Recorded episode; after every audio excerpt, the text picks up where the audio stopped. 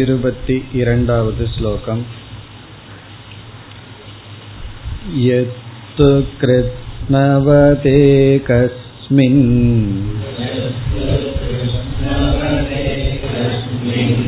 கார்யே சக்தமகைதுகம்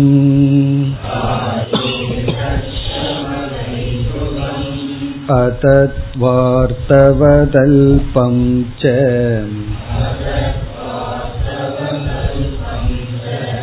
தத்தாமசமுதாக்ருதம்.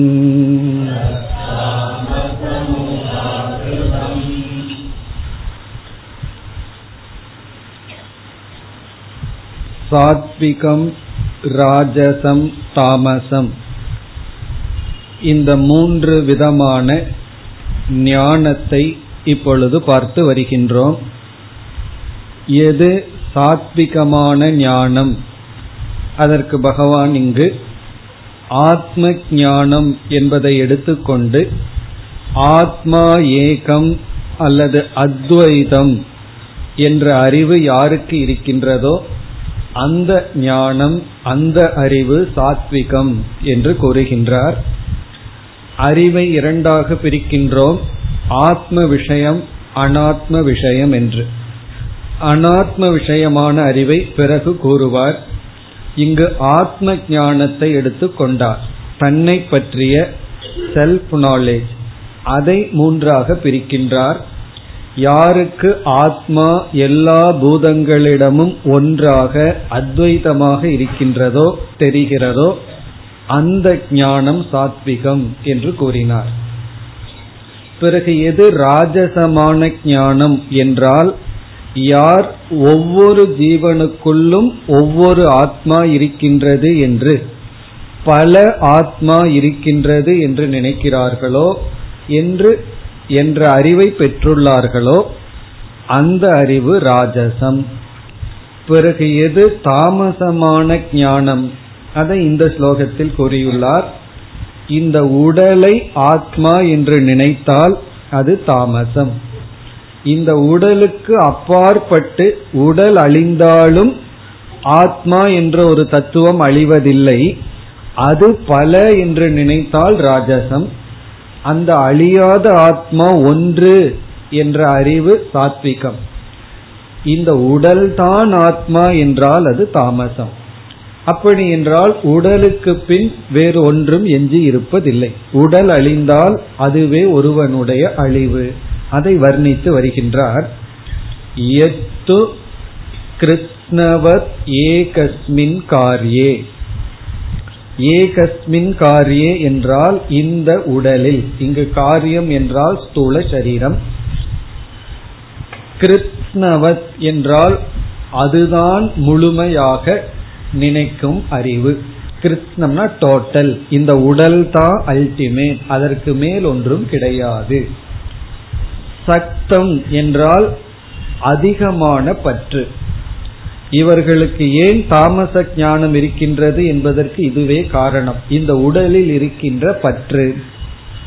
அகைதுகம் என்றால் சற்று சிந்தித்து பார்த்தால் இது தவறு என்று நமக்கு புரிந்துவிடும். அகைதுகம்னா ஹேது அற்றது, யுக்திக்கு பொருந்தாதது. இவர்களுடைய அறிவு யுக்திக்கு பொருந்தாதது, அறிவுக்கு பொருந்தாதது. எப்படி மாற்றத்தை அடைந்து கொண்டிருக்கின்ற உடல் எப்படி நானாக முடியும், மெய்ப்பொருள் ஆக முடியும்? மெய்ப்பொருள் என்றாலே அழியாதது, என்றும் உள்ளது என்று பொருள். அப்படி இருக்கும் பொழுது அவர்கள் இந்த உடலை மெய் என்று நினைக்கின்றார்கள். அதனாலதான் என்னமோ உடலுக்கே மெய் என்று ஒரு பெயரும் வந்து விட்டது. அது பொய்யாக இருந்த போதிலும் மெய் என்று கூறுகிறார்கள். இந்த மெய்ப்பொருள்னா உண்மை பொருள், அழியா பொருளை, இந்த உடல் அழியக்கூடிய உடலை அழியா பொருள் என்று நினைப்பது அகைதுகம். பிறகு இரண்டாவது வரில் அதத்வார்த்தவது. அதத்வார்த்தவத் என்றால் அத்தியஸ்தம், ஏற்றி வைக்கப்பட்டுள்ளது. அதாவது எப்படி கயிற்றில் நம்ம பாம்பை ஏற்றி வச்சு பார்க்கிறோமோ, அப்படி இவர்கள் அத்தியாசத்தில் இருப்பவர்கள், ஏற்றி வைக்கப்பட்ட இந்த உடலில் புத்தியை கொண்டுள்ளவர்கள். தத்துவார்த்தம் என்றால் மெய்ப்பொருள், அதத்துவார்த்தம் என்றால் பொய்யானது.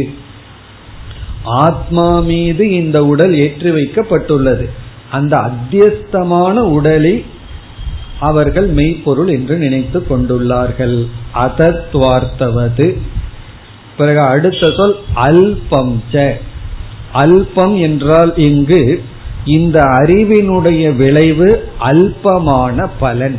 அல்பம்னா மிக கீழானது.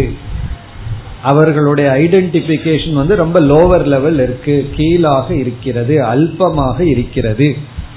அல்ப பலம், அல்ப சுகம். இந்த உடல் தான் ஆத்மா என்று நினைத்தால் அவர்கள் இந்த உடலுக்கு எது சுகத்தை கொடுக்குமோ அதை மட்டும் முயற்சி செய்து அடைவார்கள். அது வந்து மிக அல்பமான நிலையில் தான் இருப்பார்கள். இப்ப மிருகங்களுக்கு வந்து அல்பமான சுகம்தான் கிடைக்கும், சாப்பிடத்தான் தெரியும். இப்ப வந்து ஒரு மிருகத்துக்கு போய் க கழுதையிடம் காகிதத்தை கொடுத்தோம் அப்படின்னா அது என்ன இருக்குன்னு படிச்சு அதனால ஒரு சுகத்தை அடையுமான்னா அதுக்கு தெரியாது, அதுக்கு சாப்பிடத்தான் தெரியும். அப்படி மிருகங்கள் வந்து உண்பதிலும் உறங்குவதிலும் இனப்பெருக்கத்துல தான் அதனுடைய இன்பத்தினுடைய லெவல். காரணம் அது வந்து ஸ்தூல சரீரத்துல தான் அபிமானம் வைத்துள்ளது. இவர்கள் ஸ்தூல உடல் தான் ஆத்மா என்றால் அவர்களுடைய நிலையும் அல்பமாகத்தான் இருக்கும். மனதளவிலும் கூட அவர்களுக்கு சுகம் கிடைக்காது. அதாவது சிந்திப்பதில், இசையை கேட்பதில், அறிவினாலும் கூட அவர்கள் சுகத்தை அடைய முடியாது.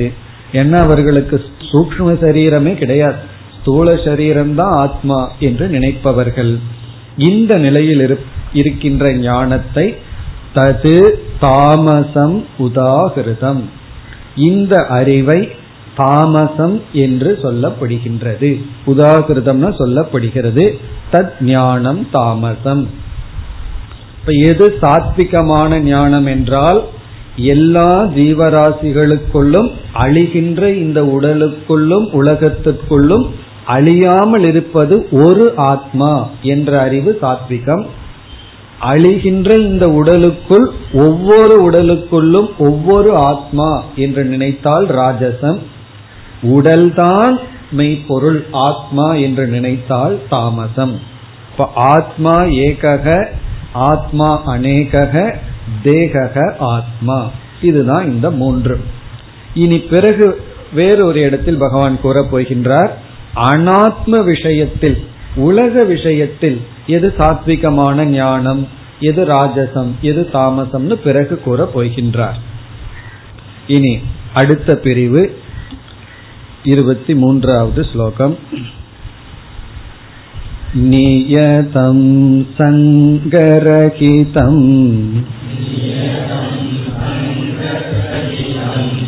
அராகத்வேஷதஸ் கிருதம்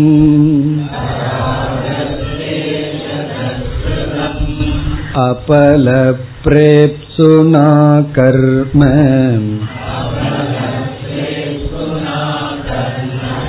யத்தத் சாத்விகமுச்யதே.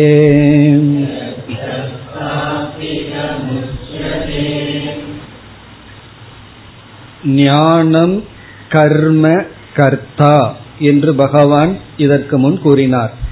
எது மூன்று விதமான ஞானம், எது மூன்று விதமான கர்ம, எது மூன்று விதமான கர்த்தா, எது என்றால் யார் மூன்று விதமான கர்த்தா, இதை கூறுகிறேன் என்று சொன்னார்.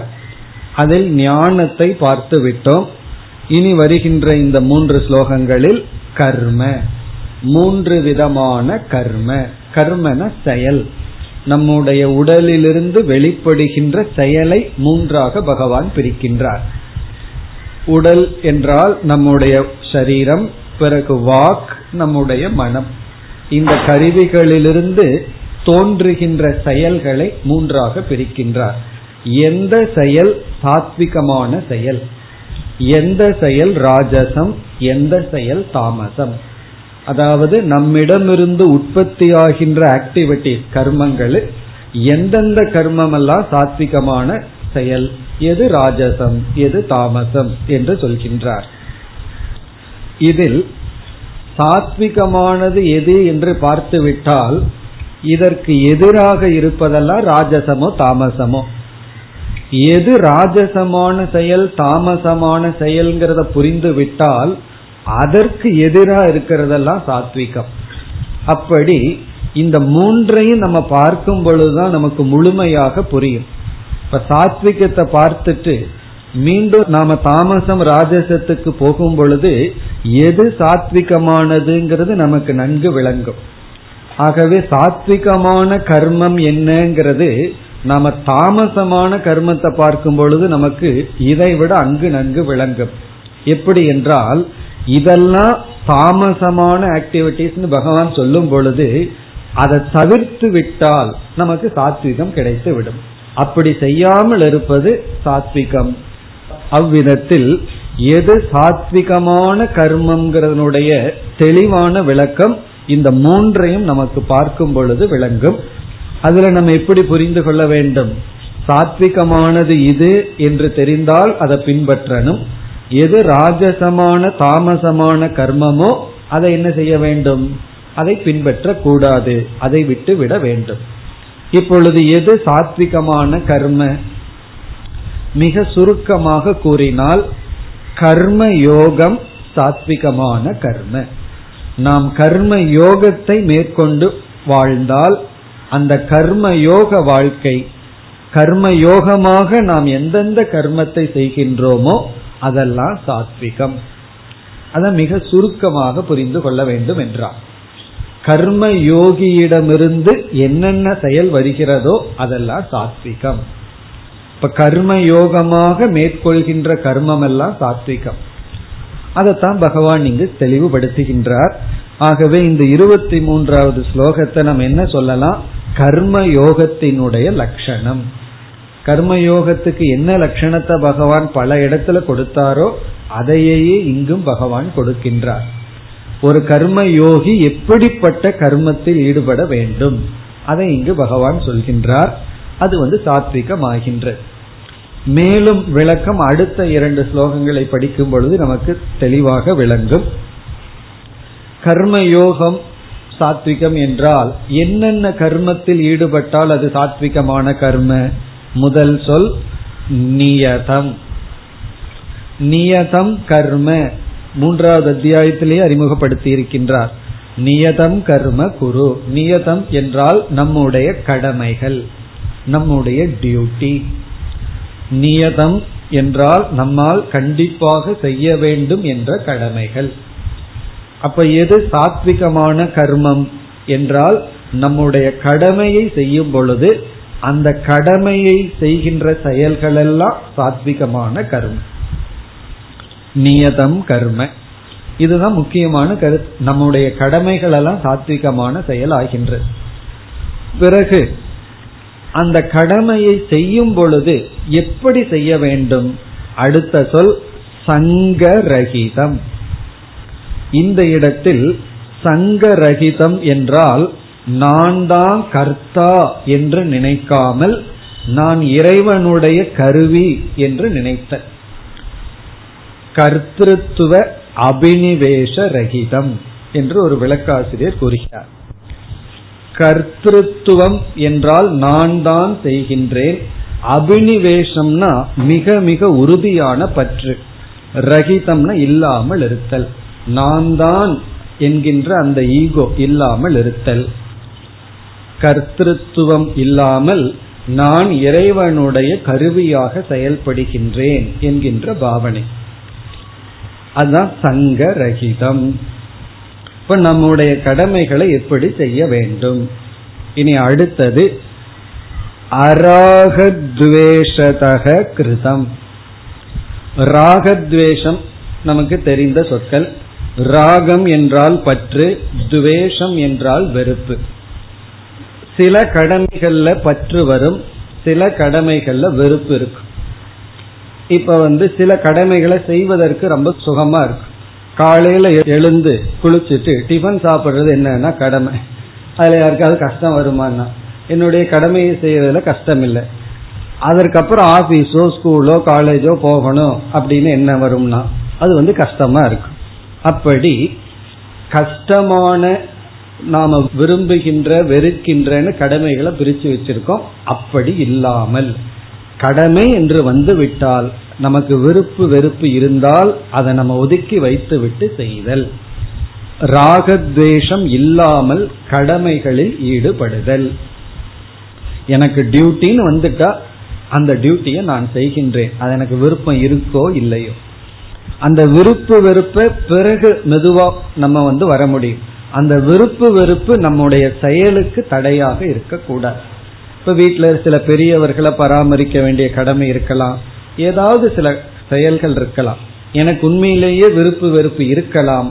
ஆனா அந்த விருப்பு வெறுப்பு என்னுடைய செயலுக்கு தடையாக இருந்து விடக்கூடாது. பிறகு இரண்டாவது வரியில் கிருத்தம்னா செய்யப்படுவது, அதாவது நியதம் நியதமான கர்மத்தை சங்கம் இல்லாமல் ராகத்வேஷம் இல்லாமல் செய்யப்பட்டால் செய்யப்படும் கர்மம் ராகத்வேஷதக அராகத்வேஷதக கிருதம். பிறகு அபல பிரேப்சுனா, ஈப்சு பிரேப்சு அப்படின்னா விரும்புபவன், அபல பிரேப்சுனா பலத்தை விரும்பாதவன், பல ஈப்சு பல பிரேப்சுனா பலன் வர வேண்டும்னு பலனில் இருக்கின்ற பற்று, அபல பிரேப்சு அப்படின்னா பலனில் பற்று இல்லாமல், அதாவது பிரசாத புத்தியுடன் அப்படிப்பட்டவனால் செய்யப்படுகின்ற கர்ம. அதாவது எது சாத்விகமான கர்மம் என்றால் அந்த கர்மத்தினுடைய பலனில் பற்று இல்லாமல், இஸ் ஈக்வல் டு பிரசாத புத்தியுடன், அதாவது இறைவன் கொடுக்கின்ற பிரசாதமாக பலனை ஏற்றுக்கொள்கின்றேன் என்ற எண்ணத்துடன் செய்யப்படுகின்ற கர்ம. எது தது சாத்விகம் உச்சதே, இப்படி எந்த ஒரு கர்மம் இருக்கின்றதோ அது சாத்விகம் என்று சொல்லப்படுகின்றது. இப்ப சாத்விகம் கர்மங்கிறதுல நமக்கு கொஞ்சம் தெளிவில்லாம இருக்கும், அடுத்த ரெண்ட பார்க்கும் பொழுதுதான் நமக்கு நன்கு புரிந்துவிடும். அதாவது அடுத்ததுல பகவான் சொல்ல போகின்றார் ஓவர் ஆக்ஷன், ஓவர் டூயிங், அதிகமா செயல்படுதல். பிறகு எப்படிப்பட்ட விதத்துல செயல்பட்ட அது தாமசம் எல்லாம் சொல்ல போறார்.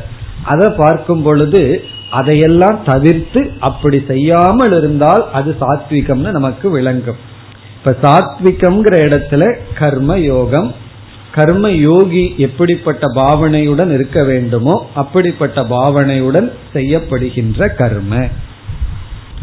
இப்ப கர்மயோகப்படி நம்முடைய வாழ்க்கை அமைந்தால் அந்த செயல்கள் அனைத்தும் அது சாத்விகமான கர்மம் ஆகின்றது.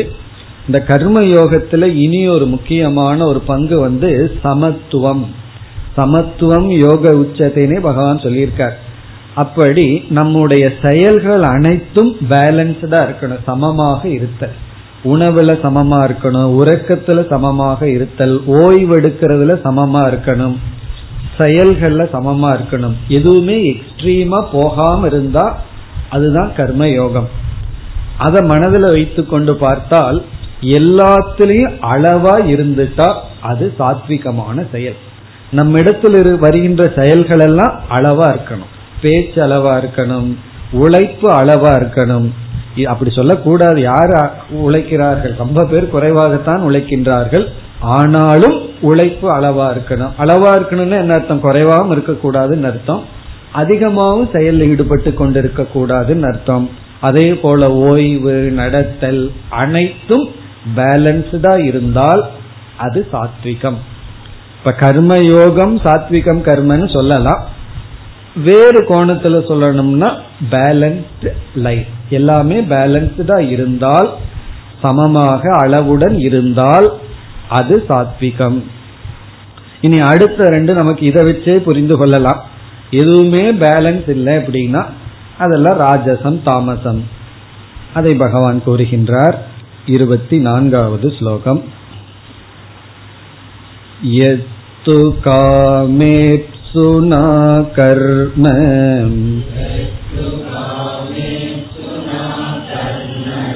சாஹங்காரேண வா புனக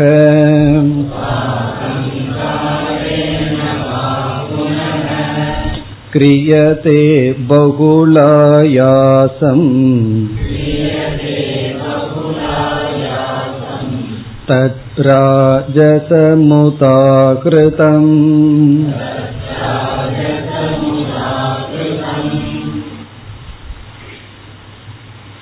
எது ராஜசமான கர்ம? இங்கு காமிய கர்ம ராஜசம், அது முதல் கருத்து. காமிய கர்ம, ஆசையினால் தூண்டப்பட்டு செய்கின்ற கர்மங்கள் எல்லாம் ராஜசம். அதுலேயும் ஒரு கருத்து இருக்கின்றது. காமிய கர்ம அனைத்துமே ராஜசம் என்று சொல்ல முடியாது. அந்த காமிய கர்மத்திலும் தவறான பாவனை, தவறான ஆட்டிடியூட்.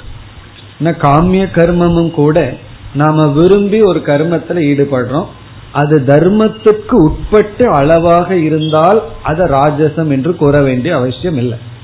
இப்ப நமக்கு ஒரு பதார்த்தத்தை சாப்பிடணும்னு ஆசையா இருக்கு, ஒரு ஸ்வீட் சாப்பிடணும்னு ஆசையா இருந்தா அந்த ஸ்வீட்டை சாப்பிட்டா அது ராஜச கர்மம்னா என்ன ஆகிறது? அப்படி கிடையாது. அதுவும் ஒரு லிமிட்டுக்குள்ள இருந்தால் அது வந்து சாத்விகம் தான். அது எல்லையை தாண்டும் பொழுதுதான் அது ராஜசம் ஆகின்றது. அப்படி இந்த காமிய கர்மத்தை எல்லை மீறி செய்யும் பொழுதும் அதர்மமான வழியில் செய்யும் அந்த காமிய கர்மத்தில் ஈடுபடும் பொழுதும் அது ராஜசம் ஆகின்றது. நமக்கு கிடைக்க வேண்டிய இன்பத்தை அதர்மமாக பெற்றால் அது வந்து ராஜசம். இப்ப காமிய கர்மம் தான் முக்கியமா ராஜசம். பிறகு இரண்டாவதாக பகவான் கூறுவது அதிகமான செயல், ஓவர் ஆக்டிவிட்டி, ஒர்க்கஹாலிக் அப்படின்னு சொல்லுவார்கள்.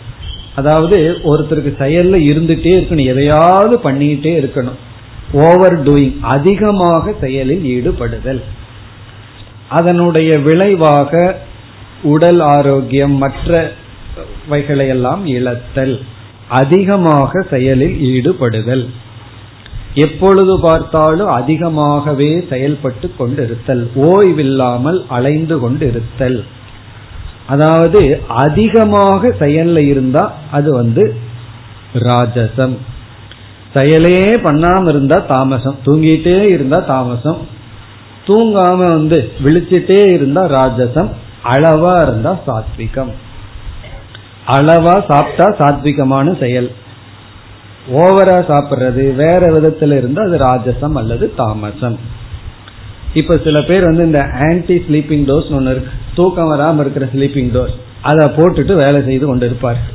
காலையில மார்னிங் டு ஈவினிங் ஏதாவது ஆபீஸ்ல வேலை செய்வார்கள், பிறகு நைட் ஷிப்ட்லையும் போய் வேலை செய்யறது. எதுக்குன்னா பணத்துக்காக, காம லோபத்துக்காக.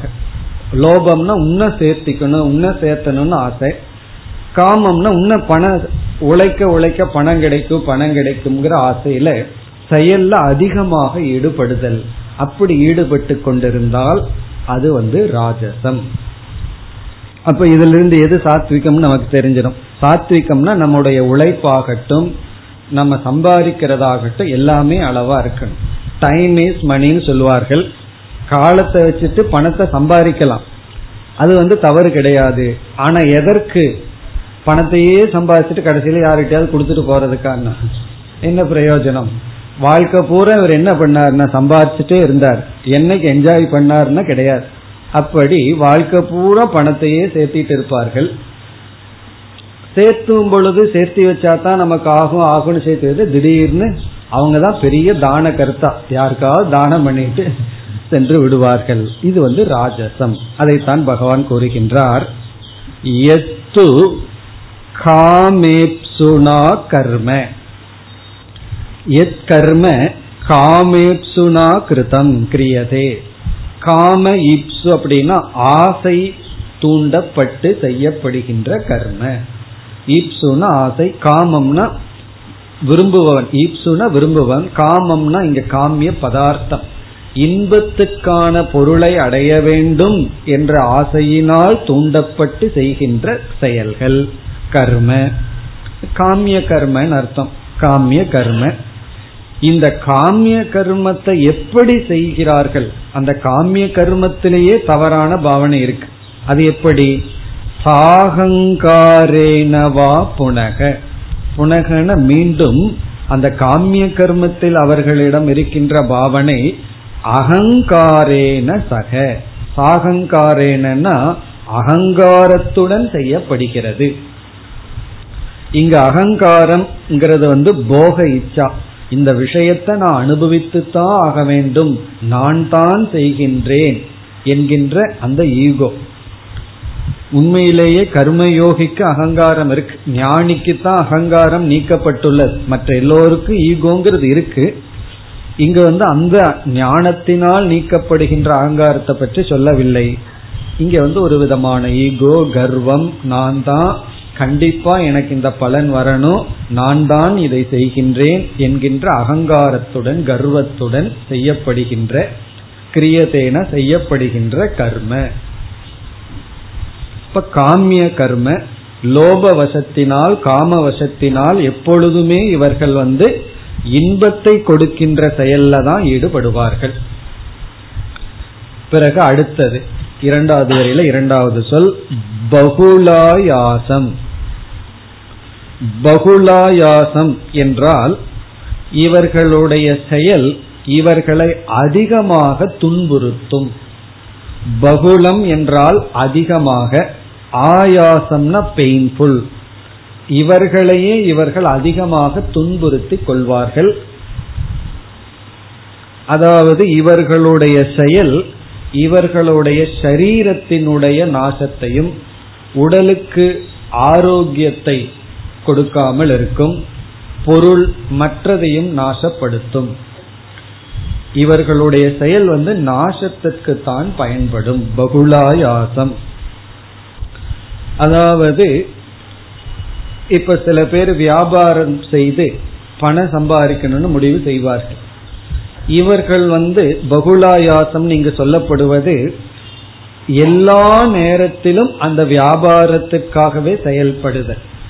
அப்போ ஓய்வு கொடுக்க மாட்டார்கள், உடலுக்கு கொடுக்க வேண்டிய உறக்கம் இருக்காது, உடலுக்கு கொடுக்க வேண்டிய உணவை கொடுக்க மாட்டார்கள், சரியான நேரத்துல உணவு கொள்ள மாட்டார்கள்.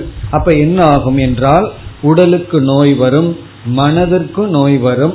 அப்படி இவர்களையே அழித்து கொண்டு இவர்கள் செயல்பட்டு கொண்டு இருப்பார்கள். ஓவரா இருக்கக்கூடாதுன்னு அர்த்தம். இந்த எக்ஸ்ட்ரீமா இருக்கிறதும் கூட சில காலத்துக்கு இருந்துட்டா தப்பில்லை.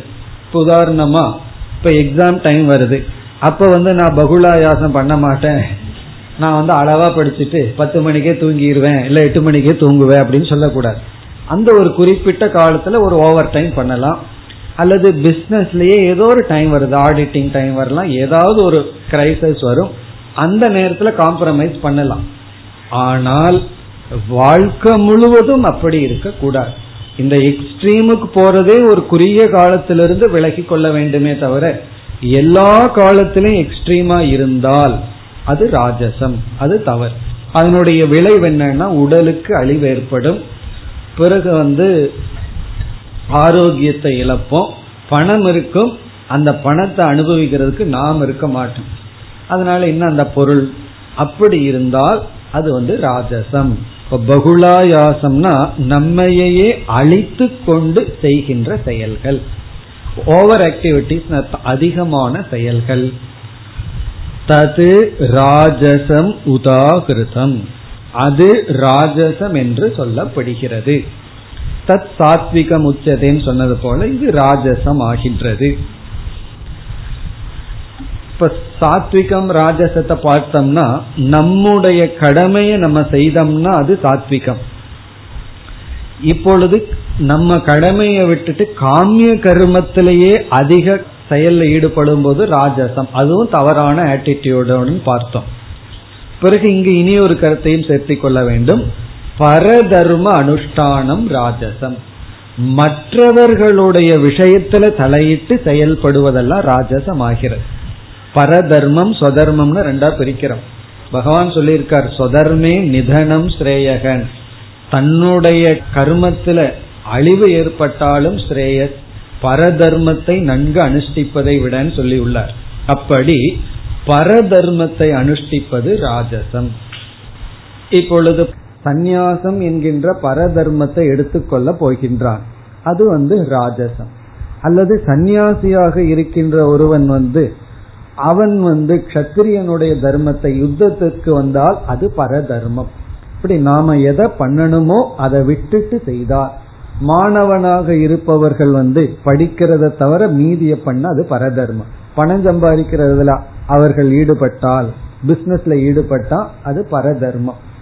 அப்படியெல்லாம் அந்த காலத்துல இருந்தது, இப்பெல்லாம் அப்படி இல்லை. மற்ற நாட்கள் எல்லாம் வேலைக்கு போயிட்டு அந்த பணத்துலதான் அவர்களை படிக்க முடிகின்றது. பட் நமக்கே தெரியுது, இனியொருத்தருடைய விஷயத்துல தலையிடாமல் இருப்பது நல்லது. அப்படி செய்தால் அது பரதர்மம். இப்படி பரதர்மத்துல ஈடுபடுவதும், காமிய கர்மத்துல தவறான பாவனையில் ஈடுபடுவதும், அதிகமான ஆக்டிவிட்டிஸ் வச்சிருக்கிறதும் ராஜசம். பலர் என்ன நினைக்கின்றார்கள், தனக்கு ரொம்ப வேலை இருந்தா, பிஸியா இருந்தா தான் பெருமைன்னு நினைக்கிறார்கள். அதையும் சொல்லிக்குவாங்க, நான் ரொம்ப பிஸியா இருக்கேன், ரொம்ப பிஸியா இருக்கேன், எப்ப கேட்டாலும் ரொம்ப பிஸியா இருக்கேன், அது ஒரு பெருமைன்னு நினைப்பார்கள். அது தவறு. ரொம்ப பிஸியா இருக்கிறேன் அப்படிங்கறதுல என்ன பெருமை இருக்கு? அப்படி கிடையாது. நான் பிஸியாம் இருக்கேன், ஃப்ரீயாம் இருக்கேங்கிறது தான் பேலன்ஸ்டே தவிர. ஏன்னா பல பேர் வந்து ஏன் கிளாஸுக்கு வர்றதில்லைன்னா, நான் ரொம்ப பிஸி அதனால கிளாஸுக்கு வர்றதில்லை, அது ஒரு பெருமையா சொல்லுவார்கள். அப்படின்னா கிளாஸுக்கு வர்றவங்கள சோம்பேறிகள், ஒரு வேலை இல்லாதவங்க தான் வருவாங்களா? அவர் பிஸியா இருக்கிறனால தான் வர முடியலையா? அப்ப வருபவர்கள் எல்லாம் பிஸியா இல்லைன்னு அப்படி பொருள் அல்ல. இப்படி அதிகமாக செயல்.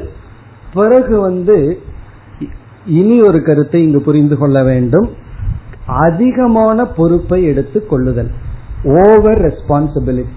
நமக்கு எவ்வளவு சக்தி இருக்கோ அதற்கு மேல பொறுப்பை தலையில நம்மளே எடுத்து போட்டுட்டு செயல்பட்டு கொண்டிருத்தல், அதுவும் ராஜசமான கர்ம. அவரவர்களுடைய கடமை அவரவர்கள் தான் செய்யணும். சில பேர் சோம்பேறியா இருந்து எந்த வேலையும் செய்ய மாட்டார்கள், எல்லாம் நம்ம தலையில கொட்டுவார்கள். அதை எடுத்து தலையில சுமந்துட்டு செயல்பட்டு கொண்டிருத்தல். நமக்குன்னு ஒரு டைம் கொடுக்கணும், நமக்குன்னு ஒரு காலத்தை எடுத்து அந்த காலத்தை நாம் பயன்படுத்த வேண்டும். அது ஓய்வுக்கு பயன்படுத்தலாம், அறிவுக்கு பயன்படுத்தலாம், அமைதிக்கு பயன்படுத்தலாம், அறிவை வளர்த்துக்கிறதுக்கோ தியானத்துக்கு எதுக்காவது பயன்படுத்தலாம். அப்படி இல்லாம எப்பொழுது பார்த்தாலும் பொறுப்பை எல்லாம் எடுத்துக்கொண்டு ஓவர் ஆக்டிவிட்டிஸ்ல ஈடுபடுவது ராஜசம். இது ஒரு குறிப்பிட்ட காலத்துல இருக்கிறத நம்ம ராஜசம் எடுத்துக்கொள்ள கூடாது. இது தொடர்ந்தால் அது ராஜசம் ஆகின்றது. அப்படி காமிய கர்ம, அகங்காரத்துடன் செய்தல், அதிகமாக செய்தல், நம்முடைய உடலை வருத்தி உடலினுடைய ஆரோக்கியத்தை அழித்து கொள்ளுதல், இதெல்லாம் ராஜசம். இனி எது தாமசம்? தாமசமான கர்மம் என்ன? இருபத்தி ஐந்தாவது ஸ்லோகம். அனுபந்தம் க்ஷயம் ஹிம்சாம் அனவேக்ஷ்ய ச பௌருஷம் மோகாதாரப்யதே கர்ம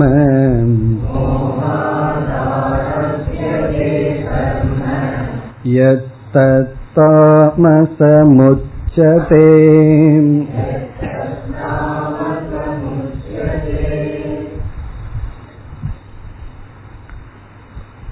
தாமசமான கர்ம என்று சொல்லும் பொழுதே நமக்கு ஒரு சந்தேகம் வரலாம், இந்த தாமசமான ஆள் என்ன கர்மத்தில் ஈடுபடுவார், அவர் தூங்கிட்டு தான் இருப்பார் அப்படின்னு ஒரு சந்தேகம் வரலாம். தாமசமான கர்மங்கிறத நம்முடைய கடமையை ஒழுங்கா செய்யாமல் இருந்தால், அறகுறையா செய்தா அது தாமசம். ஆனா பகவான் வந்து அதற்கு லட்சணம் கொடுக்கும் பொழுது மோகாத் எது ஆரபதே தது தாமசம் என்று சொல்கின்றார். இரண்டாவது வரையில பார்த்தோம்னா மோகாத் ஆரபதே கர்ம எது, எது கர்ம, எந்த கர்மமானது மோகத்தினால் ஆரம்பிக்கப்படுகின்றதோ, மோக வசத்தினால் செய்யப்படுகிறதோ, தது தாமசம் உச்சதே, அந்த கர்மமெல்லாம் தாமசம். இப்ப மோக வசத்தினால் செய்யப்பட்டு மோகத்தினால் செய்யப்படுகின்ற கர்மம் எல்லாம் தாமசம். ஒரு கோணத்துல கர்மம் பண்ணாம இருப்பார்கள் தாமசமானவர்கள், அப்படி அவர்கள் செய்யக்கின்ற கர்மமும் மோக வசத்தினால் இருக்கும். இதுல இருந்து என்ன தெரிகின்றதுன்னா, நம்ம வந்து ரொம்ப பிரிஸ்கா ஆக்டிவிட்டிஸ்ல இருந்தாலும் அது ஒரு ஆங்கிள் தாமசம் ஆயிருது. எப்பொழுதுனா அந்த செயல் மோகவசப்பட்டிருந்தால், மோகத்தினால் ஒரு செயலை நாம மிக தெளிவாக மிக உறுதியுடன் நன்கு செய்தாலும், அப்ப அங்க வந்து ஆக்டிவிட்டிஸ் ரஜோகுணம் இருக்கு. ரஜோகுணம் இருந்தும் அந்த செயல் மோகத்திலிருந்து உற்பத்தி ஆயிருந்தால் அது வந்து தாமசம்னு புரிந்து கொள்ள வேண்டும். ஏன்னா கர்மன்னு சொன்னாவே அங்க ராஜசம் ஆக்டிவிட்டிஸ் வந்துருது. இதுல தாமசம் என்னன்னு ஒரு கேள்வி வரும்பொழுது கான்ட்ரடிக்ஷன் தெரியலாம். தாமசம்னா செயலின்மை, கர்மம்னா செயல், அது ரஜோகுணத்தின் விளைவு. அப்போ நாம் புரிந்து கொள்ள வேண்டியது, மோக வசத்தினால் ஒரு செயல் இருந்தால் அதெல்லாம் தாமசம். எது மோகம் என்றால் ராங் ஜட்ஜ்மெண்ட், தவறான முடிவில், தவறான முடிவிலிருந்து செய்யப்படுகின்ற செயல்கள். நம்முடைய ஜட்ஜ்மெண்ட், புத்தி வந்து தப்பா முடிவு பண்ணி அந்த தவறான முடிவிலிருந்து தோன்றுகின்ற செயல்கள். பல செயல்கள் எல்லாம் செய்து முடிச்சதுக்கு அப்புறம் நம்ம சொல்லுவோம், நான் இப்படி நினைச்சிட்டு தான் இதெல்லாம் பண்ணுனேன் அப்படின்னு. கடைசியில் அப்படி நினைச்சது தப்பு அப்படின்னு நமக்கு புரியும். அப்படி தவறான ஒரு அபிப்பிராயத்தை மனதில் வச்சுட்டு நம்மிடம் இருந்து ஒரு செயல் வந்தா, ஒருவரை தப்பா நினைச்சிட்டு அவரை திட்டிட்டு இருந்தோம்னு வச்சுக்கோமே, அல்லது அவருக்கு பனிஷ்மெண்ட் கொடுக்கறோம், இதெல்லாம் தாமசம். ஏன்னா இந்த முடிவு வந்து மோகத்திலிருந்து வந்தது. அல்லது நம்முடைய வாழ்க்கையினுடைய லட்சியம் இருக்கின்றது, அந்த லட்சியத்துல சாதன சாத்தியம் இருக்கு. இப்ப பணம்ங்கிறது சாதனை, ஒரு மீன்ஸ். சாத்தியம் வந்து வேற என்னமோ. அப்படி இருக்கையில் சாத்தியத்தைய சாதனமாகவும் சாதனைய சாத்தியமாகவும் முடிவெடுத்து கொண்டு செய்வதெல்லாம் தாமசம். இப்ப வந்து பணம்ங்கிறது சாதனை, அதையே சாத்தியமா எடுத்துக்கொண்டால் அது வந்து தாமசம் ஆகின்றது. ஏன்னா அதுவும் மோகம். இப்ப சில பேர் வந்து பணத்தை சம்பாரிச்சு அதை வந்து சுகத்துக்கு பயன்படுத்தி தீர்ப்பார்கள். அப்படி பலர் இருக்கிறார்கள். பணத்தை சேகரிப்பார்கள், சேர்த்து வைக்க கூட தெரியாது, அதை அனுபவித்து விடுவார்கள். சில பேர் வந்து பணத்தை எதற்கு சேகரிக்கிறார்கள்னு கேட்டா சேகரிக்கிறதுக்கு சேகரிக்கிறார்கள், பணத்தை சேர்த்து வைக்கிறதுக்கு சேகரிக்க, அதை பார்த்து பார்த்து ஒரு சுகம். அப்ப என்ன ஆகுதுன்னா, பணம் வச்சிருக்கிறது அப்படிங்கிறது தான் லட்சியம் ஆகி விடுகின்றது. அப்போ எது சாதனையோ அது சாத்தியம் ஆகிறது. அதான் மோகத்துக்கே லட்சணம். சாதன சாத்தியத்துல வர்ற மாற்றம் தான் மோகம். பிறகு முதல் வரியில பகவான் வந்து சில கருத்து சொல்றார். இவைகளையெல்லாம் கவனிக்காமல் ஈடுபடுகின்ற கர்மம் எல்லாம் தாமசம். முதல் வரியில அனுபந்தம், க்ஷயம், ஹிம்சா, பௌருஷம் அப்படின்னு நான்கு கருத்தை சொல்லி அனவேக்ஷிய அப்படின்னு சொல்றார். அனவேக்ஷியன கவனிக்காமல். இந்த நான்கையும் கவனிக்காமல் ஒருவன் செயலில் ஈடுபட்டால் அது தாமசம். அப்ப மோகத்துக்கு லட்சணம் என்ன சொல்லலாம்? இவைகளையெல்லாம் கவனிக்காமல் இருப்பதே ஒரு மோகம் என்று சொல்கின்றார். அனவேக்ஷிய அப்படின்னா கவனிக்காமல், நாட் டேக்கன் இன்டு அக்கவுண்ட், அதையெல்லாம் கன்சிடர் பண்ணாமல், அதையெல்லாம் நம்முடைய கவனத்துக்கு கொண்டு வராமல் கேர்லெஸ்ஸா இருந்துட்டு செய்யப்படுகின்ற செயல்கள். எவைகளையெல்லாம் நம்ம கவனிக்காமல் செய்தால் அது தாமசம். இப்ப இத பார்க்கும் பொழுது எது சாத்விகம்னு தெரிஞ்சிடும். இதையெல்லாம் கவனிச்சுட்டு செஞ்சா அது சாத்விகம், இதையெல்லாம் கவனிக்காமல் ஈடுபட்டால் அது தாமசம். எவைகள்? இனி முதல் வரியில ஒவ்வொரு சொல்லா எடுத்துக்கொள்வோம். அனுபந்தம், இந்த ஒவ்வொரு சொல்லுக்கு அப்புறம் அனவேக்ஷியங்கிறது பார்க்கணும். அனவேக்ஷியன கவனிக்காமல், அனுபந்தம் அனவேக்ஷிய, அனுபந்தத்தை பற்றி சிந்திக்காமல் செய்கின்ற செயல். இங்க அனுபந்தம் அப்படின்னு சொன்னா விளைவு. அனுபந்தம்னா விளைவு. இந்த செயலை செய்தா என்ன விளைவு வரும் என்று சிந்திக்காமல். அனுபந்தம்னா பச்சாத்பாவி, பிறகு வரப்போகின்ற விளைவு, ஃபியூச்சர் ரிசல்ட். அதாவது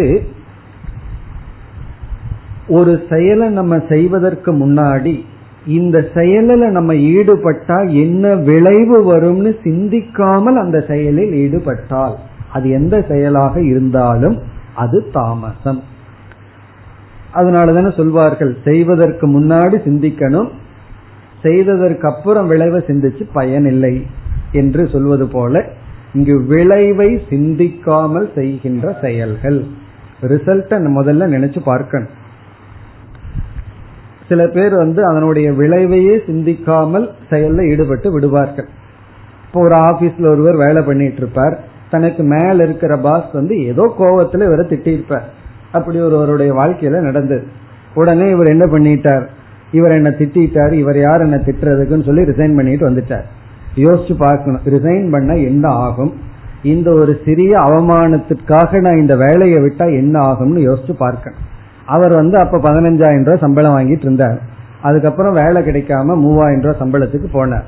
இப்ப விளைவு என்ன ஆச்சுன்னா, அவ்வளவு தூரம் பொருள் வந்துட்டு இருந்தா வாழ்க்கை தர எப்படி இருந்ததோ அப்படி வாழ்ந்து பழகியவர்க்கு அதை விட நான்கு மடங்கு குறைவான பணத்துல எப்படி வாழ்க்கையை நடத்த முடியும், குழந்தைகளுடைய படிப்பு மற்றது. அப்ப முழு வாழ்க்கையை அவருக்கு பாதிக்கப்பட்டது. ஏன் என்றால் விளைவை சிந்திக்கவில்லை. இந்த ஒரு சிறிய அவமானத்தை இவர் தாங்கிக்கிறதுக்கு பயந்துட்டு அதற்கு பிறகு வந்து வாழ்க்கை பூரா அவமானப்பட்டுட்டு தான் இருந்தார். ஏன்னா கடன் வாங்குறவன் கடன் ஒருத்தர்கிட்ட வாங்கிட்டா அதை திருப்பி கொடுக்கலன்னா அவங்கிட்ட படுற அவமானங்கள், அப்படி எத்தனையோ அவமானம். என்ன ஆச்சுன்னா, ஒரு சிறிய அவமானத்துக்காக இவர் விலகினால்தான் பெருமைன்னு நினைச்சு அதை விட நூறு மடங்கு அவமானத்தை அடைந்தார். இதுக்கெல்லாம் என்ன காரணம்னா, விளைவை சிந்திக்கவில்லை. இப்ப நம்ம ரிசைன் பண்ணா என்ன விளைவு ஏற்படும், அதை சிந்திக்காமல் செய்தல். இது ஒரு உதாரணம். இது போல நம்ம வாழ்க்கையில பல சமயங்கள்ல ஒரு டிசிஷன் எடுப்போம், எடுத்ததுக்கு அப்புறம் விளைவை வந்து அதுக்கப்புறம் தான் அந்த விளைவை பத்தி சிந்திப்போம். ஒழுங்கா ஒரு வீட்டுல இருந்துட்டு இருப்போம், அந்த வீடு கொஞ்சம் ஓனர் வந்து ஏதாவது கொஞ்சம் ரகலை பண்ணியிருப்பார், அது ஓனர் சரியில்லைன்னு வீடை மாத்திரம்னு வச்சுக்கோமே, விளைவை சிந்திக்கணும். இதே அளவு தண்ணி புது வீட்டுக்கு கிடைக்குமா, இதே சூழ்நிலை நமக்கு கிடைக்குமா, எல்லாம் சிந்திச்சு தான் ஒரு செயல் அடையும். சில பேர் எதையும் சிந்திக்காமல் பெரிய டிசிஷன் எடுத்து விடுவார்கள், பிறகு வந்து இதை விட கஷ்டமா இருக்கும். அதனாலதான் ஒரு நியதி என்னவென்றால், நமக்கு ஒரு விதமான கஷ்டம் இருந்தால் அந்த கஷ்டத்துக்கு நாம தேடுற பரிகாரம் இதை விட கஷ்டமா இருக்க கூடாது. நாம தேடுற பரிகாரம் இதை விட கஷ்டம் கம்மியா இருக்கணும். ஆனா நாம என்னைக்குமே பல சமயங்கள்ல ஒரு கஷ்டத்துக்கு தேடுகின்ற பரிகாரம் எப்படி இருக்கும்னா அதை விட அதிகமான கஷ்டமா இருக்கும். ஒருவர்கிட்ட நான் அப்படி சொன்னேன், அதுக்கு அவர் என்ன சொன்னார் தெரியுமோ, சரி எனக்கு வேற கஷ்டம் வரட்டும், இந்த கஷ்டம் பட்டு பட்டு கஷ்டமா போச்சு, கஷ்டத்தை மாத்திக்கிற அப்படின்னு. கஷ்டம் அதிகமா இருக்குமேனா பரவாயில்ல அப்படின்னா அதுக்கு என்ன சொல்வது. இதெல்லாம் தான் தாமசம். விளைவை எண்ணி பார்க்காமல் நாம் மேற்கொள்கின்ற செயல்கள், அது ஒன்று தாமசம். அப்போ அனுபந்தம் அனவேக்ஷிய எது கர்ம ஆரபதே தது தாமசம். இரண்டாவது க்ஷயம், இதுவும் ரொம்ப முக்கியம். க்ஷயம் அப்படின்னா இழப்பு. நம்ம வந்து ஒரு கர்மத்தை ஆரம்பிக்கும் பொழுது அதனால என்ன ப்ராஃபிட் என்ன லாஸ் அத பார்க்கணுமா. இங்க பகவான் வந்து பியூர் பிசினஸ் பேஸ்ல பேசுறார். இதனுடைய ப்ராஃபிட் அண்ட் லாஸ் அக்கௌண்ட பார்த்து நீ செயல்ல ஈடுபடு அப்படின்னு சொல்ற.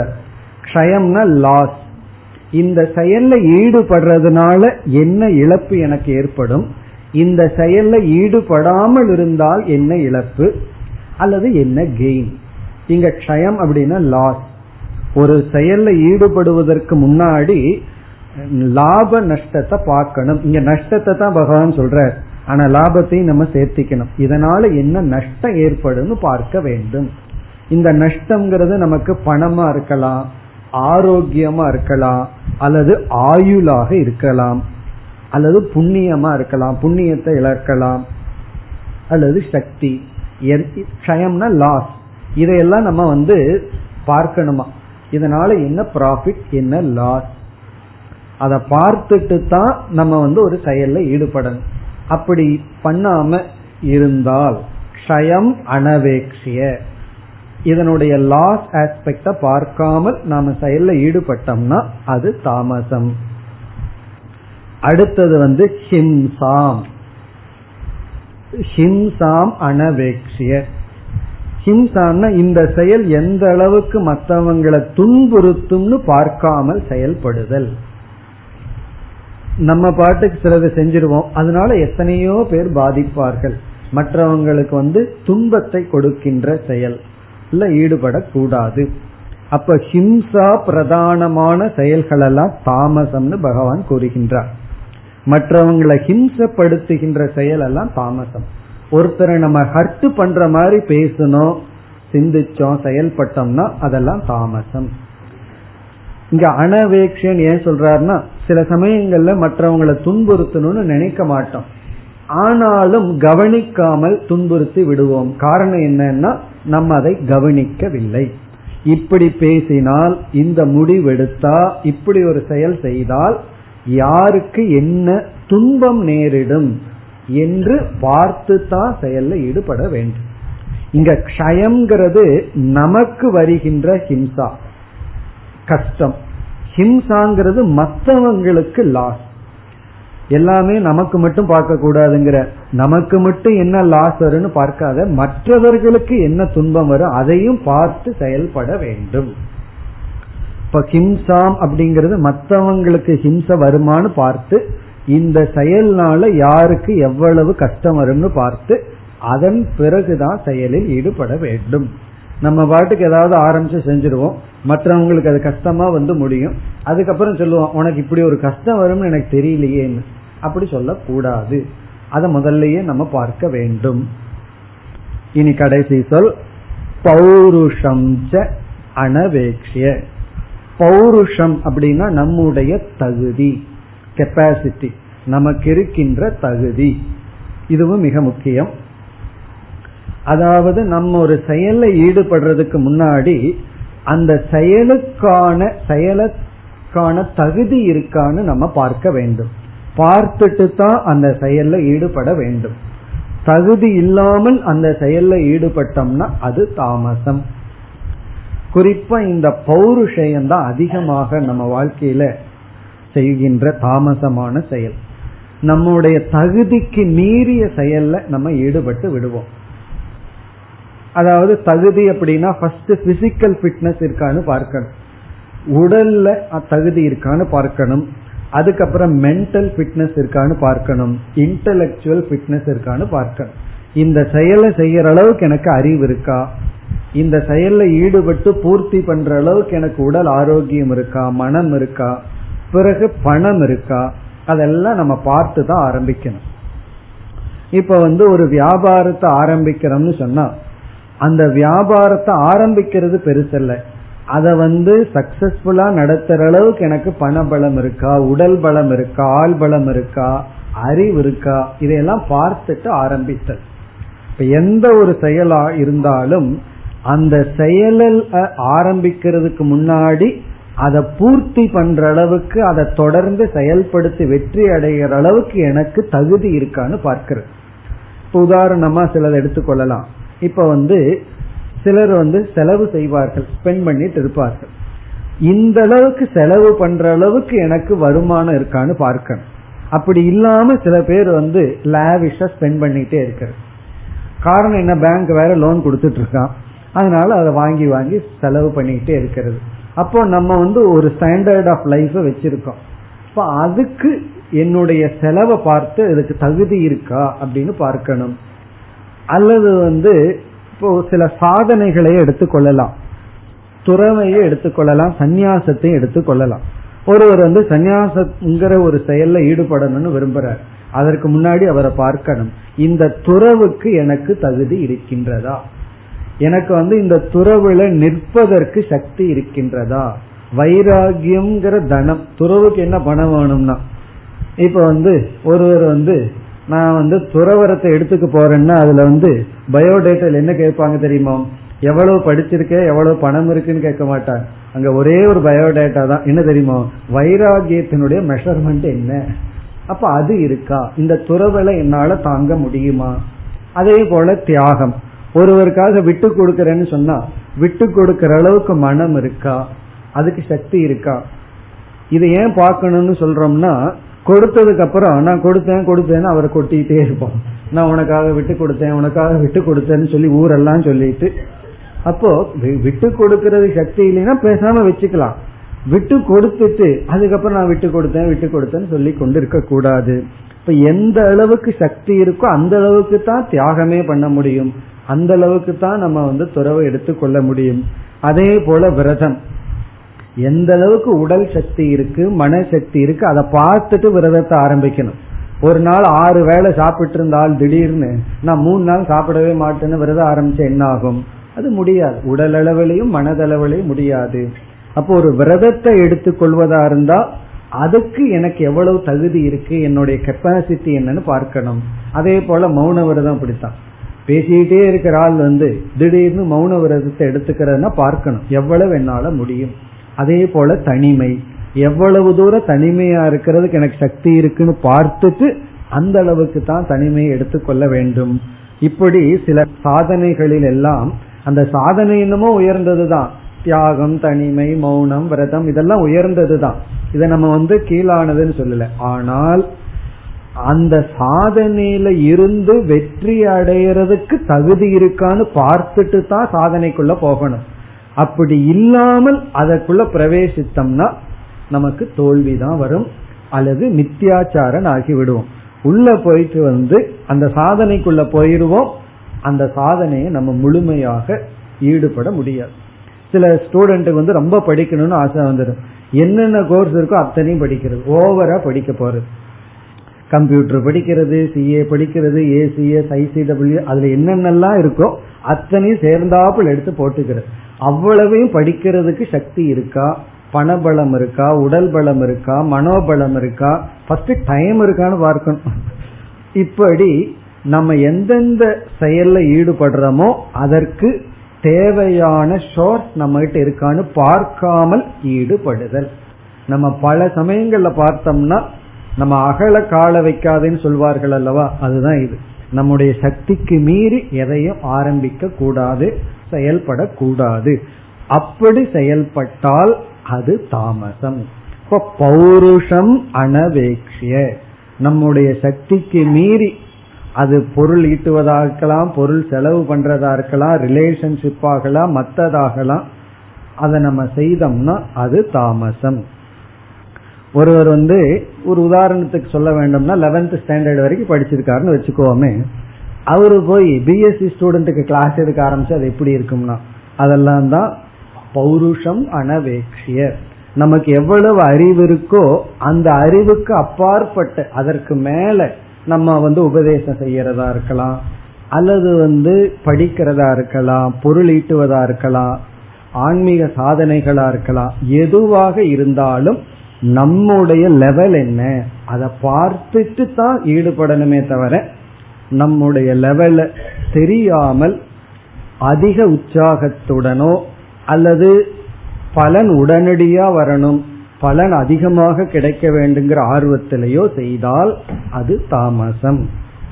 இப்ப முதல் வரையில பௌருஷம் ஹிம்சா க்ஷயம் அனுபந்தம் இந்த நான்கையும் கவனிக்காமல், இந்த நான்கு இடத்துல எவ்வளவு கேர் கவனம் கொடுக்கணுமோ அதை கொடுக்காமல் ஆரம்பியதே எது கர்ம, எந்த ஒரு கர்மம் ஆரம்பிக்கப்படுகின்றதோ அந்த கர்மமானது என்ன தாமசம்.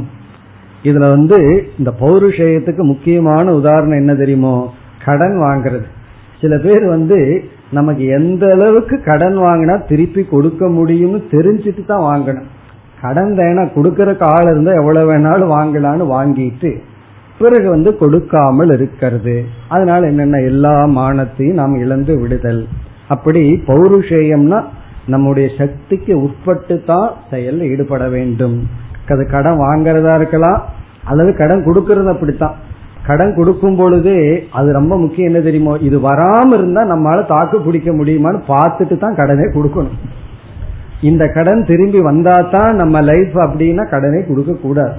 இந்த நம்ம கடன் கொடுத்தாலும் இந்த கடன் இல்லாட்டியும் திரும்பி வராவிட்டாலும் நம்ம லைஃபை மேனேஜ் பண்ண முடியும்னா கடன் கொடுங்கள்.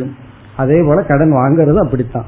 இதெல்லாம் எல்லாத்தையுமே மெஷர் பண்ணி நம்மையே ஒழுங்கா அளந்து செயல்படுறதுதான் சாத்விகம். சில பேருக்கு அவங்க ஹைட்டே தெரியாது, வெயிட்டே தெரியாது. அப்படி இல்லாம தன்னுடைய பிசிக்கல் ஹைட் வெயிட்டே தெரியாம மென்டல் ஹைட் வெயிட் எப்படி தெரியும்னா அதெல்லாம் முதல்ல தெரிஞ்சுக்கணும். நம்மையே நம்ம ஸ்டடி பண்ணி நம்முடைய லெவல் என்னன்னு பார்த்து செயல்ல ஈடுபட்டோம்னா அது சாத்விகம். அப்படி இல்லாமல் இருந்தால் தாமசம். அதனால நம்ம சாத்விகம்ங்கிற இடத்துல பார்க்கும் பொழுது சும்மா நியதம் கர்மன்னு பார்த்துட்டோம், ஒரு தெளிவில்லாம தான் இருக்கும். இதை பார்க்கும் பொழுதுதான் உண்மையாலுமே எது சாத்விகம்னு நமக்கு தெரியும். இப்ப இதையெல்லாம் கவனமா வச்சுட்டு செயல்பட்டா தான் நம்ம சாத்விக கர்மத்தில் இருக்கின்றோம். ஆகவே இந்த ராஜச கர்ம தாமச கர்மத்தை நம்ம புரிஞ்சிட்டோம்னா நமக்கு எந்த கர்மத்தை எவ்வளவு தூரம் செய்யணும், எப்படி செய்யணும்ங்கிறது நன்கு விளங்கும். இப்ப இந்த தவறுகளை எல்லாம் நம்ம டெய்லி லைஃப்ல சாதாரணமா டெய்லி செஞ்சிட்டு இருக்கோம், அது செய்யாம இருக்கிறதே கிடையாது. ஒரு சின்ன விஷயத்திலையும் கூட நமக்கு தகுதிக்கு மேல பிராமிஸ் பண்ணிடுறோம், தகுதிக்கு மேல செயல்ல ஈடுபடுறோம், அப்படி இருந்து கொண்டு இருக்கின்றோம். இப்ப இதையெல்லாம் கவனமாக பார்த்து அந்த கவனமா இருக்கிறது சாத்விகம், கவனக்குறைவு ராஜசம் அல்லது தாமசம். ஆக்சுவலி கவனக்குறைவு தாமசம்னு தான் சொல்லணும். இந்த அலர்ட்டா இல்லாம கேர்லெஸ்ஸா இருக்கிறது தாமசம். இங்க தாமசத்துல என்ன ஆகுதுன்னா இதுல எல்லாம் நம்ம கொடுக்க வேண்டிய கவனத்தை கொடுக்காமல் விட்டு விடுகின்றோம். அதுல இந்த நான்குல ரொம்ப முக்கியம் வந்து பௌருஷம், நம்முடைய தகுதி. அது ரொம்ப முக்கியம். நம்முடைய தகுதியை குறித்து தான் செயல்ல ஈடுபட வேண்டும். ஒரு முறை நான் ஒரு குழந்தைய வேடிக்கை பார்த்துட்டு இருந்தேன். ரெண்டு சிறிய படி, அதுக்கப்புறம் ஒரு பெரிய படி. அந்த குழந்தை அப்பதான் நடந்து பழகிருக்கு. அது நடக்கும் பொழுதே எப்ப விழுகுமோ விழுகாதோன்னு இருக்கு. அந்த குழந்தை என்ன பண்ணுச்சு, அந்த சிறிய படியை நின்று கொண்டு கஷ்டப்பட்டு தாண்டிச்சு. நான் கவனிச்சுட்டே இருந்தேன் அது என்னதான் பண்ணுதுன்னு பார்ப்போங்க. பெரிய படியை பார்த்த உடனே திடீர்னு உட்கார்ந்து ரெண்டு கையும் வச்சு பிறகு மேலேறி நடந்தது. அப்ப அந்த குழந்தையே எவ்வளவு ஜட்ஜ்மெண்ட் பண்ணுது, நம்முடைய சக்திக்கு மேல காலை வச்சா விழுவோம். அப்ப என்ன பண்ணணும்னா ஒழுங்கா உட்கார்ந்து எழுந்து பிறகு படிய தாண்டுவோம். அப்ப ஒரு குழந்தையும் கூட, அது சாத்விகமான குழந்தை, அந்த குழந்தையும் கூட நம்முடைய சக்திக்கு இத ஒரே ஸ்டெப்ல தாண்ட முடியாது, அப்ப ஒழுங்கா உட்கார்ந்து தாண்டுவோம் அப்படின்னு தாண்டுது. அப்ப இந்த சக்திய பகவான் நமக்கு நேச்சுரலா கொடுத்துள்ளார். எப்படின்னா நம்முடைய பவர் கெப்பாசிட்டிய கவனிச்சு ஒவ்வொரு ஸ்டெப்ப வைக்கணுங்கிற சக்தி இயற்கைய பகவான் கொடுத்துள்ளார். இல்லைன்னா அந்த குழந்தைக்கு எப்படி அந்த அறிவு வந்தது, அதுக்கு எவ்வளவு ஒரு பெரிய பிசிக்ஸ் எல்லாம் வேலை செஞ்சிருக்கணும். இவ்வளவு ஹைட் இருக்கு, என்னுடைய லெக் இவ்வளவு ஹைட் இருக்கு, என்னோட இவ்வளவுதான் சக்தி இருக்கு, அப்ப நான் இந்த மாதிரி தான் தாண்டணும். இவ்வளவு தூரம் அங்க ஒரு பெரிய அனுமானமே அந்த குழந்தைக்குள்ள வேலை செஞ்சிருக்கு. அப்போ நேச்சுரலா பகவான் இந்த அறிவை நமக்கு கொடுத்திருக்கார். நம்மையே நம்ம மெஷர் பண்ணி எப்படி ஒவ்வொரு ஸ்டெப்பை எடுத்து வைக்கணும் அதத்தான் இங்க பகவான் சொல்லி இருக்கின்றார். நம்ம வைக்கின்ற ஒவ்வொரு ஸ்டெப்பும் நம்முடைய சக்திக்கு உட்பட்டு இருந்தால் அது சாத்விகம், அப்படி இல்லை என்றால் தாமசம். இவ்விதம் இந்த ஸ்லோகத்துடன் கர்மம் முடிவடைகின்றது. இனி கர்த்தாவை பற்றி கூறுகின்றார். அடுத்த வகுப்பில் பார்ப்போம். ஓம் பூர்ணமத பூர்ணமிதம் பூர்ணாத் பூர்ணமுதச்யதே பூர்ணஸ்ய பூர்ணமாதாய பூர்ணமேவாவசிஷ்யதே. ஓம் சாந்தி சாந்தி சாந்தி.